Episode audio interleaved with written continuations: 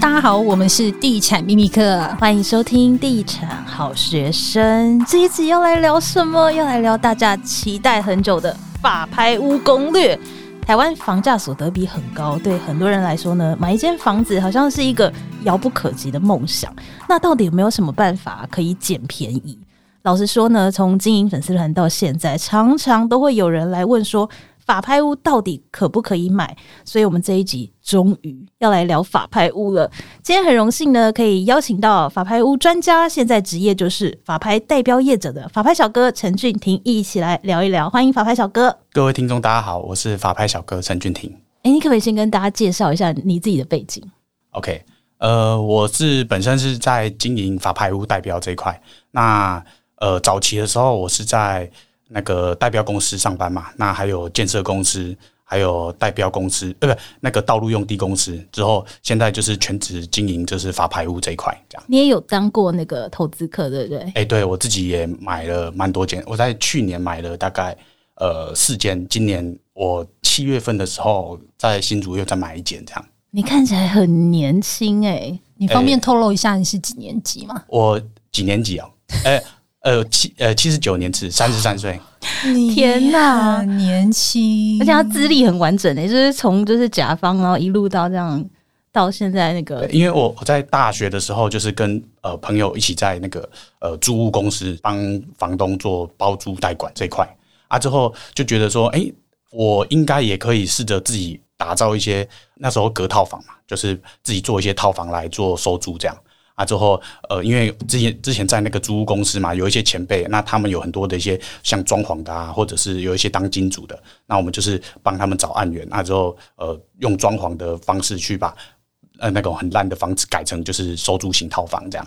所以你从大学的时候就已经决定要要来走不动产这一条路了？哎、欸，对的，对的，因为那时候蛮特别的、欸，因为因为那时候就是要打工啊。其实那时候没有想说要做不动产，但是就是想说在呃不动产的这个租赁公司这边打工啊。但是我大学我是念化工的嘛，但是我出太跳痛了吧？对，化工对，为什么？但是我我出来第一份工作我还是在那个那个科技公司上班。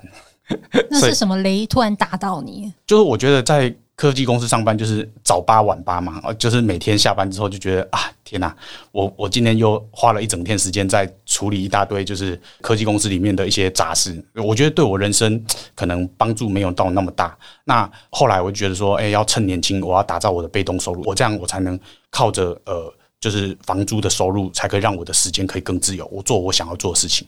嗯，那因为你的名字是法拍小哥嘛，所以就代表在这么多领域当中，你最后选择钻研的，就是特别有研究的是法拍屋这一块的原因是什么？嗯，特别钻研法拍，因为因为早期我们都是在房仲线，就是去去找案源，但是哈，在房仲市场就是要找到便宜的案源，第一就是呃，就是我们速度要很快，就是我们到最后买房子，我们甚至都不看房子，我们就直接那个中介电话来，就是报地址之后，我们就直接下斡旋。就是直接口头就直接下了，呃，房子啊，什么都不太需要看。那但是这样的状况还是很难去买到物件，因为在市场上想要买便宜的人真的太多太多，太太竞争了。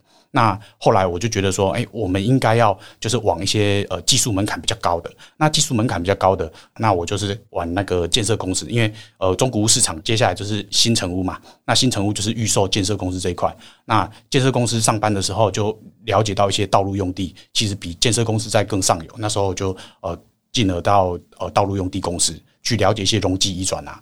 一些土地的相关的事情啊，之后呃到道路用地公司之后，就到法拍屋公司。那法拍屋公司就做一些，就是可能呃可以找到便宜的案源，但是他要处理一些法律的问题。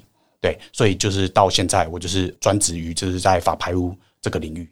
那你可不可以先跟大家说一下，到底哪里可以找到法拍屋的资讯？好，呃，法拍屋的资讯，第一，首先我们大家的资讯来源都是从法院来的。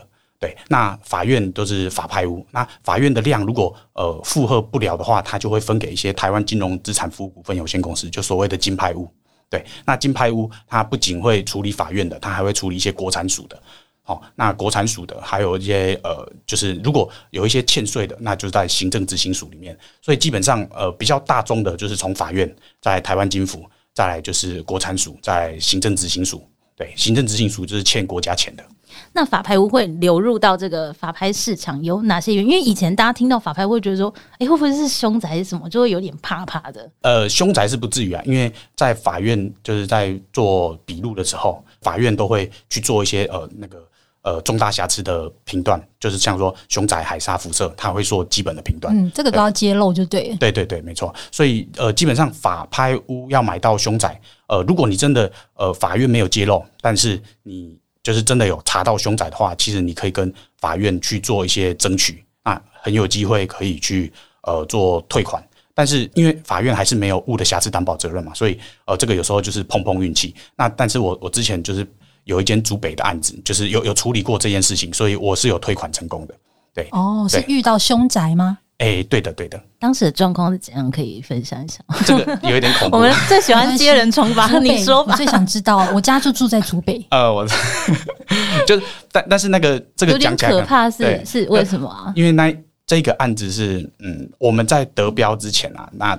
我我们是没有找到这个资讯，但是我们得标之后才发现说啊，这个找到一些新闻，它是有报道过的。那我们就跟法院那边做一些 argue，说，哎，当初怎么没有揭露？那就是我们有提出一些新闻相关的证据，那法院最后就帮我们退掉，再重新再再呃重新再公告，再重新拍这样。所以那是一个呃自杀还是凶杀还是？呃，那时候是一个就是他服药。哦，对啊，这这个对啊，就是比较讲，反正非非自然死亡，对对对对的对的，还有一些新闻这样，所以后来的款项是有全数退回来，对的对的，只是有经过这个法院的程序就对了，对，就是那时候去事务官那边跟事务官讨论这件事情，对啊，我们就会。诶、欸，用一些方法，像说，我就说啊，我们是年轻人啊，买房也不容易啊，什么之类的。他一查就发现，哎、欸，这年轻人名下有十八间房的。可是这前后的程序大概花多久的时间呢？哇，那个很久、哦。就是其实如果你遇到物的瑕疵的话，那可能在处理这件事情，基本上都是以年计，就是基本上都应该要一年、半年至一年以上。我们那个案子处理快一年半。哦，的确也蛮耗时耗心力的哈、嗯。好，那可不可以帮大家分析一下，到底这个自己标法拍屋跟找这个代标业者有哪一些优劣的一个利弊，可以跟大家分享一下？基本上，我们自己在标法拍屋跟呃民众就是自己投标的话，最大的落差就是在资讯上的落差，因为我们都会付费去买一些整理好的资讯，像法拍屋，它可能是因为常年的诉讼，那。呃，在可能在好几年前，或者是在五六年前，他就已经这个案子就已经有问题了哦。他们可能分家产啊，或者是他们有一些纠纷，所以导致都还没处理完，到可能到现在才开始在法拍屋市场。那之前有没有可能有拍卖过，或者是之前有有没有人就是在持分的时候就先有人插旗过了？那这个我们都可以在呃一些付费的资讯里面去找到。但是，一般民众他只会看法院的资料，那法院的资料他只会公告房子的现况，就是所谓的就是在当下的一个状况的笔录。那他比较难去得知说以前的一些故事。那这个就是哦，如果民众呃他愿意花时间花精力。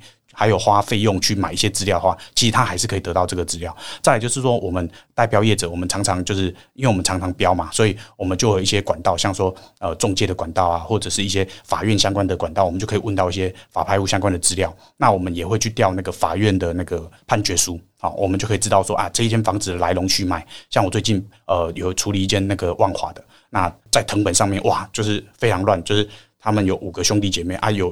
哥哥过世了啊，之后妹妹呃又破产了啊，之后反正就是一大堆问题。但是那个一般人就看到就藤本就觉得哇天哪，这个房子到底可不可以标？但是对我们来说，我们就是把那个判决书破产的原因找一下啊，之后看他们的分割的财产的一些判决书，我们就理清这个状况资料之后，我们就可以告诉客户说啊，这个可以标哦，这个不可以标啊，那之后会遇到什么样的状况？对，那这个就是我们。呃，可能在这个领域比较深耕，我们就可以看到一些比较细的细节。这样就是，如果是找这个代标业者，那成交就是给这个成交的一个中介费嘛？对的，对的。那大概就是跟现在一般的行情是一样的。呃，对，我们点交的话，我们就是两趴，就跟一般的买二卖四差不多哦。如果是点交的话，就两趴啊。如果是不点交的话，不点交就等于说，呃，法院他没有给我们强制执行的那个公权力嘛。那我们可能要透过一些诉讼的一些策略，或者是谈判的策略，我们才可以拿到房子的所有权哦，不是所有权，是使用权。对，所有权它一定是可以，因为法院在判定的时候就会给我们权利移转证书，那产权就一定是没问题。那接下来就是使用权的部分，那使用权的部分如果不点交，那我们就是会依六趴的的那个费用来跟客户做一个 charge，这样。所以如果没有标到的话，就没有费用吗？对的，如果没有标到的话，我们就会跟客户收个车马费而已。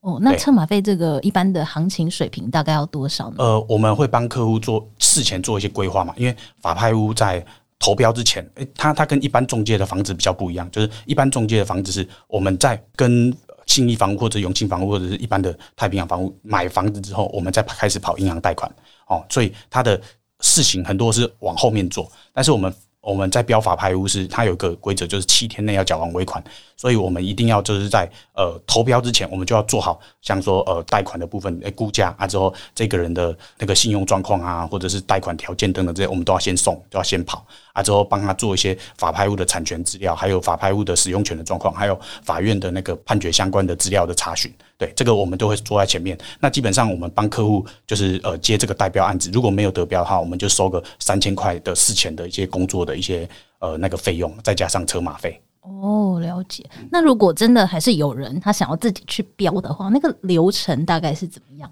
？OK，呃，法拍屋的流程它比较繁复哈。那呃，基本上我们一定会先从法院的呃公告开始看。对，那法院公告看完之后，那在接下来我们就是要看那个就是地震的成本，因为。法院的专业其实它不像是地震，所以常常法院的一些呃那个公告里面都会把一些未保存登记啊，或者是一些产权比较不明确的，全部都列入到法拍的那个拍卖标的物，那会导致说投资人如果没有做好功课的话，容易出错价格。比如说像阳台外推这种比较模糊的部分，或者是说的，对对对，或者是说有一些像呃他没有产权登记，但是法院却把它写在那个建物的拍卖评述里面，对对对，没错。嗯啊，这种的话，就我们一定要从法院的资料看完之后，那我们一定要再调那个地震的藤本。对，那地震的藤本之后，我们要接下来我们要去查判决书。就是判决公告哦，了解一下，哎，这个状况它是因为什么纠纷？那后续会不会会有哪一些人事物会牵扯进来？那如果可以的话，可以先去跟呃相关的人士做一个拜访跟询问，这样啊，之后接下来就是到房屋的现场状况去做现勘。那房屋状况现勘的话，就可以问一些里长啊、邻居啊，或者是一些相关的住在那边的人，因为不一定可以进去，对不对？对，对，基本上法拍屋是看不到里面的。哦，对，所以你们会用一些方法去。尽量去了解那个屋况是怎么样。嘿，对的，对的。哦，那刚有聊到说，就是你们会看那个判决公告嘛？嗯、那什么样的情况的判决公告对你们来说是最棘手、最难处理的？呃，基本上对我们来说，好不好处理这件事情是取决于点不点交而已。对、哦、啊，那就是像我在下下礼拜我处理一个这个呃屋主，他原屋主他是房子被法拍嘛，就是因为他欠钱。但是这个我去查那个判决书的时候，这个屋主他有那个枪炮弹药前科。我自我现在下礼拜十八号我要去点交的时候，我有点害怕。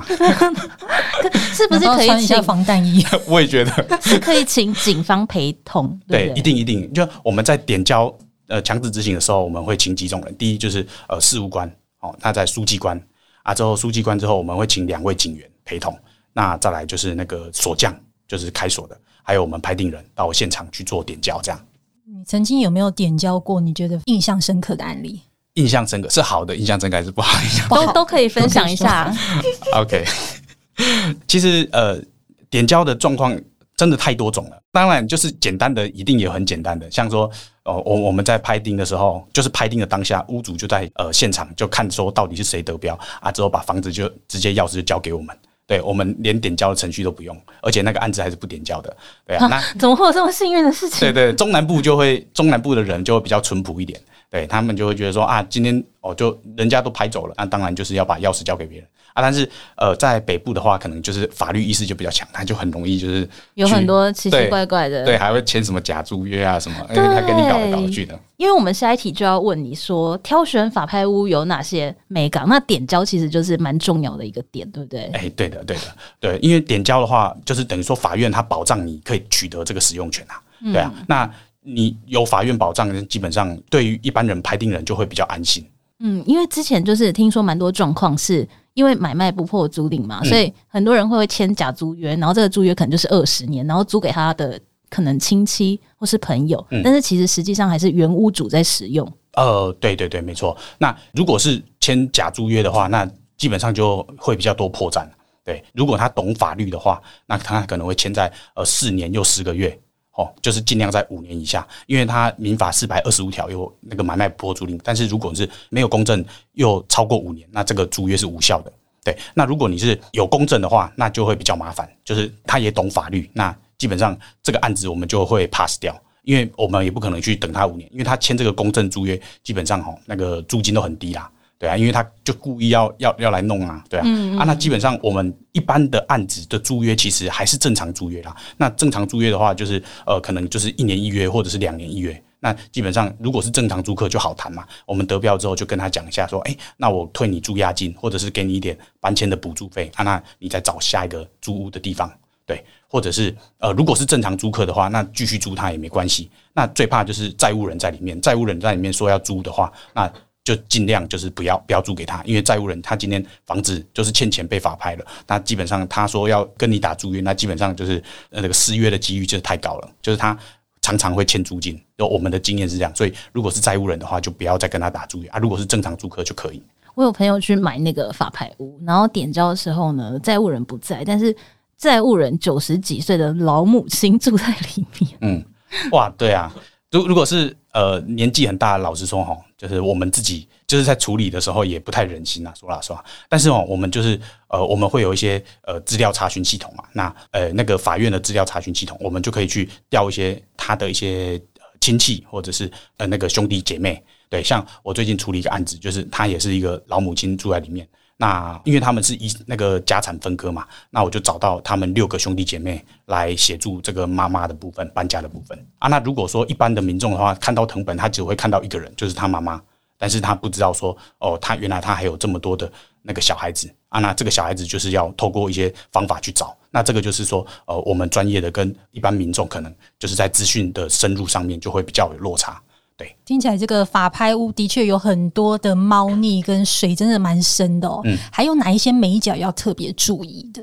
呃，就是像刚刚讲那个法拍屋的贷款的部分啊，因为一般的房仲贷款是跑在后面嘛，等于说我签约完了之后呢，我再去跑银行贷款哦，那基本上都 OK 的，反正那个时间可以拖一两个月。但是法拍屋是你得标的当天哦，得标当天开始起算，七天内就要缴完尾款，而且这个七天是有包含。例假日等于说，假设再过了六日，等于说实际工作天就只有五天。那这个就是说，呃，我们在投标之前，我们银行贷款，我们资金一定一定要处理好。对，因为法院它不等人嘛。如果七天一到，呃，资金没有到位，他就直接把这个案子就是 pass 掉，再重新下一拍，那很有可能就会有巨额的损失。这件事情是呃第一个首要的。再就是说，资料部分一定要查清楚。资料查清楚之后，还要到现场去做现勘。那现勘的话，如果你可以的话，就找一些中介带你看其他的案子，同栋社区的其他案子，或者是呃那个他之前有成交过的资料。对，那房仲的一些一些人脉也要培养好。这样。那如果遇到那种就是呃原屋主他蓄意去破坏屋况的这种行为，嗯，有办法可以？嗯，基本上如果。我们拍定之后，他去破坏的话，那基本上这个屋主他会有那个刑事上的责任，对，因为他破坏了我们的不动产嘛。可你没办法证明他是。诶、欸，基本上我们拍定的当天，我们就会去现场拍照存证，这样，这是第一个。啊，如果他真的要破坏的话，哈，诶，老实说，我也不能说什么他不能破坏。他如果破坏的话，说老实话，我们也没办法，我只能叫他赔钱。可是哈，第一就是他也没什么钱呐，所以呃，就是赔钱的部分，可能我们也。不用再想太多，再来就是说，呃，把他抓去关。可是把他抓去关，对你好像也没有什么帮助。对对，所以我我是觉得哈，就是我们在法拍屋就是处理这个呃点交的事情、谈判的事情，尽量就是情理法哦。对，法律是最后的，就说呃，我们可以先去跟他谈情，就说哎呀，那我们得标了啊，我们呃也是年轻人啊，我们想要自住啊，啊之后我们的资金也不多，像说你要开口要这么多的搬家费，我们真的没办法，那可不可以少一点？哦，对，就是尽量顺着对方，就是用比较柔软的方式，先总讲情啊。如果他真的再讲不通啊，之后再跟他讲道理。讲道理的话，就说，哎，我们拍定的就是我们的啊，什么跟他讲一些道理啊。如果他真的不能接受的话，那我们就只好搬出法条来。哎，如果你破坏的话，那你有几年的有期徒刑。对，就恐吓他这样，也不是恐吓他，嗯、就是告诉他，对，告诉他，让他知道，对，让他知道说他做这件事情是有要付出代价的。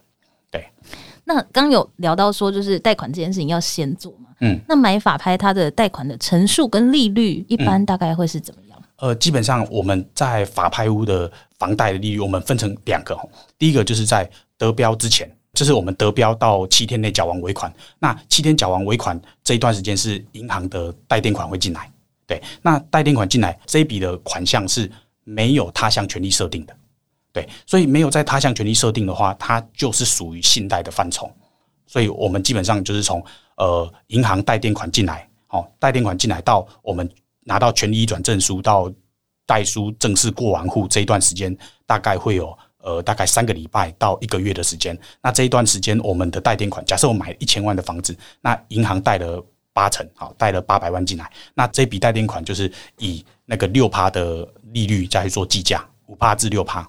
对，那只要过完户，就是过完户，就是地震的机关那边已经拿到那个謄本，权利移转已经完成，有担保物了。对，他银行的他项权利已经上去的话，他就会转成一般正式房贷，就大概就是一一点多至两趴左右。就跟一般房贷一样是这样，贷垫款可以贷到多少钱？这个银行是怎么判断？OK，呃，基本上我们在课程里面会教，就是呃，银行在估价的时候，哦，它有金三角嘛，就是人保、物保、信保。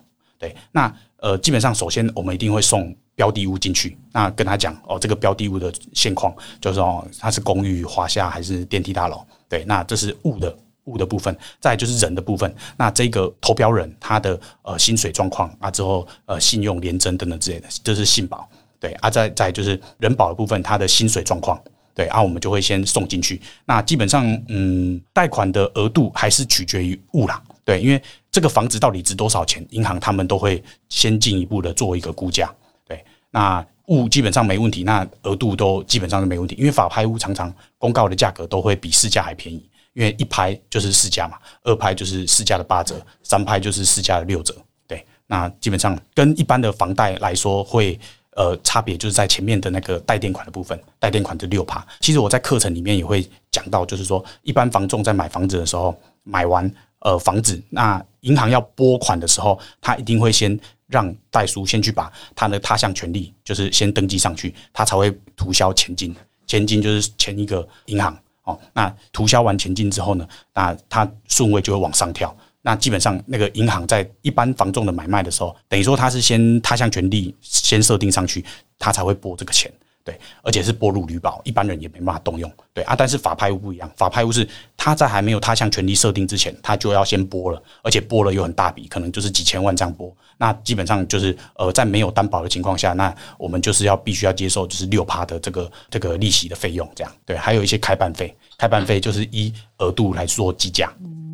买法拍屋真的是很多眉角哦，而且也真的很多注意的事情哦。那最近法拍小哥也开了自己的房地产线上课程，那这一堂课主要是教大家什么样的知识呢？OK，我最近就是在那个跟知识卫星这边合开一堂房地产买卖攻略课，但是哈哦，就是我觉得这堂课就是很值得的原因，就是因为我自己是从大学的时候做租任嘛，啊之后自己呃买一些公寓，等于说我在中介市场。也有经历过一段时间，就是找案子，找便宜的案子啊，之后又自己装潢，之后到建设公司去了解一些像一些新的新城屋啊、预售啊，或者是一些土地相关的事情，之后再到道路用地公司，又到更上游了解一些容积移转的，到法拍屋市场又了解一些法律啊。还有一些呃一些诉讼啊，或者是呃法拍屋怎么样去点交不点交这些一些知识，这样。那其实我觉得我在不动产的市场里面这一段时间的一些经验，我觉得很值得可以让呃很多的想要购屋的民众可以做一些借鉴。那像我自己在课程里面啊，就是我会大概会怎么带这件事情，就是说，第一，我会先告诉大家说，很多人会觉得说啊，我自住，我就是要买一间房子哦，可是事实上，呃。不一定说你一定要真的去买一间房子才可以满足你的自住的需求。像我最近我一个我一个客户，他自己在那个贡寮当核电厂的工程师啊，他就是累计到了第一笔自备款之后，他想想要买房子，他就跟我说：“哎、那我是不是要买在贡寮？”其实我就说：“其实你买在贡寮，可能呃那个在核电厂旁边的房地产可能会很容易让你 亏钱。”嫌恶设施，对，而且大一个，对啊，所以我就跟他说：“哎、欸，其实你可以用那个租买策略，因为那边的房价可能不高嘛，那你可以用一个很便宜的价格租到一间很超值的房子。对，那你反正你工作在那边，那你生活在那边，你就在那边租一间便宜的好房子嘛。”那你把你的钱拿去买一些就是比较增值、比较保值的地方，像我就是帮他在法拍市场找到一个在呃西门町附近的公寓，那现在就是也在稳定的收租中。对，那我就觉得说，哎，如果他也是需要自住，他也是需要买房子，但是我就是跟他讲这个租买的策略。对啊，那这个也很适用年轻人，像很多年轻人他可能头期款不够，那他可以就是也是用这个租买策略，哎，可以租一间就是二十四小时可以倒垃圾，因为年轻人上班可能比较晚下班嘛。他不可能每天就是这样追着垃圾车跑嘛，那就是像租买车位可以租一间有管理设施的，那呃用头期款比较少的，买一些在捷运站附近的公寓。对，啊，那他的资金又可以保值，就是做一些资产配置，所以我就会教大家租买策略啊，怎么样租比较划算？其实，在台湾租是相对的没有那么贵的，因为像很多房东，其实他在租金上面的认知没有到与时俱进，所以常常租金也会收得很便宜。那这个就是在课程上会跟大家分享说，怎么找到一个高 CP 值的房子来做租买策略。再来就是说，呃，我会教大家就是那个增值的技巧，就是说哪一些房子是有增值的潜力以及保值的潜力。那我会用我自己的口。诀就是地环物价，就是教大家用这个流程的方式去给大家做一个判断的依据。再来就是说，你如果找到一间便宜的房子之后呢，或者是买到一间觉得呃超值保值的房子的话，那接下来你要学着去跟银行调动资源，就是怎么样去把你的呃那个贷款的部分哦，像我刚刚讲的金三角嘛，人保、物保、信保，那这个要怎么评估？在你在买房子之前，你就要先做好规划，不要说你在买了之后，哇，才发现自己的一些信用有问题，或者是什么有问题，那银行不贷款给你，哇，那就那个就很容易就是呃斡旋金啊、定金就会赔掉这样。那接下来就是呃，我会教大家做资产负债表。像我自己在大学的时候，我买房子，其实我大部分的资金都是跟金主调的嘛。那我们在准备这个自备款的部分，就是有很多的方法，像说呃，你的头期款，你可能跟父母借款。或者是呃跟父母调动调资源的话，那你是不是要打一些借贷合约，或者是用一些利息可以给父母啊？如果你是投资人的话，那些金主那可能就在资产负债表里面就是属于股东权益的部分。那股东权益的部分，你就要了解说，诶。你在合约的合资上面要怎么样去跟呃这金主去做分润啊？还有是借名登记的部分，也是有一些相关的法律跟条约要去了解的啊。如果是夫妻的话，诶，就是会讨论到婚前财产跟婚后财产，那这两个是不一样的东西。如果是婚前财产的话，你的财产要怎么做分配啊？如果呃男朋友出头期款啊，女朋友缴呃房贷，或者是你结婚了之后再一起买这间房子，未来的如果遇到问题、遇到纠纷的话。这个两个是不一样的那个那个财产分配，对啊。那接下来呃了解完资产负债表之后呢，那我就会教大家就是哎怎么样去开发房仲。像我自己有就是有整理出一套就是那个那个甩价的讯号，就像就像股票一样嘛，就是说哎有哪一些状况就很容易买到便宜，那我们就是我会把它整理出来，对啊。接下来就是呃我会教大家怎么装潢省钱，因为你买完房子之后，那接下来就是要怎么样装潢，你可以省到。呃，用到最高的 CP 值，对，因为我自己呃，在去年我一整年我就待在案场，我就能做的我就自己做啊。如果呃师傅就是在旁边做，我就在旁边看这样啊。我觉得有一些技巧跟美感，我会想把它整理成那个课程，就是教给大家，教大家怎么样用最高 CP 值的费用啊，之后可以装潢到理想中的房子啊。接下来就是要。税金节税的部分，税金节税就是像说房地合一税啊，一些财产交易所得啊，或者是呃那个土地增值税啊、重购退税啊，或者是四百万的免税额，这个部分就是会教大家说，哎，你自住、换屋、投资，以及呃你在未来假设你是退休族要赠与的话，你有哪一些税金可以去做一个节省？那最后我会教大家就是法拍屋。那如果你在呃房仲市场，而且房地产的规则都了解很透彻之后呢，那接下来你的经验足够，你就可以慢慢的踏入到法拍屋市场。因为法拍屋市场它看不到屋内状况嘛，而且你要了解不动产的一些相关的法律的知识，所以基本上呃门槛会比较高一点。那你前面有如果有累积了这些经验之后，那你再踏入法拍屋市场，就很容易买到超值的高 CP 值的物件这样。好，这一集也非常谢谢法拍小哥。的确，买房是一件人生中非常大的一个消费哦，必须要深深的以对。那我们也把这一个课程的连接放在资讯栏里面。好，那这一集也非常谢谢法拍小哥。谢谢。那我们就下一集再见喽，拜拜。拜拜。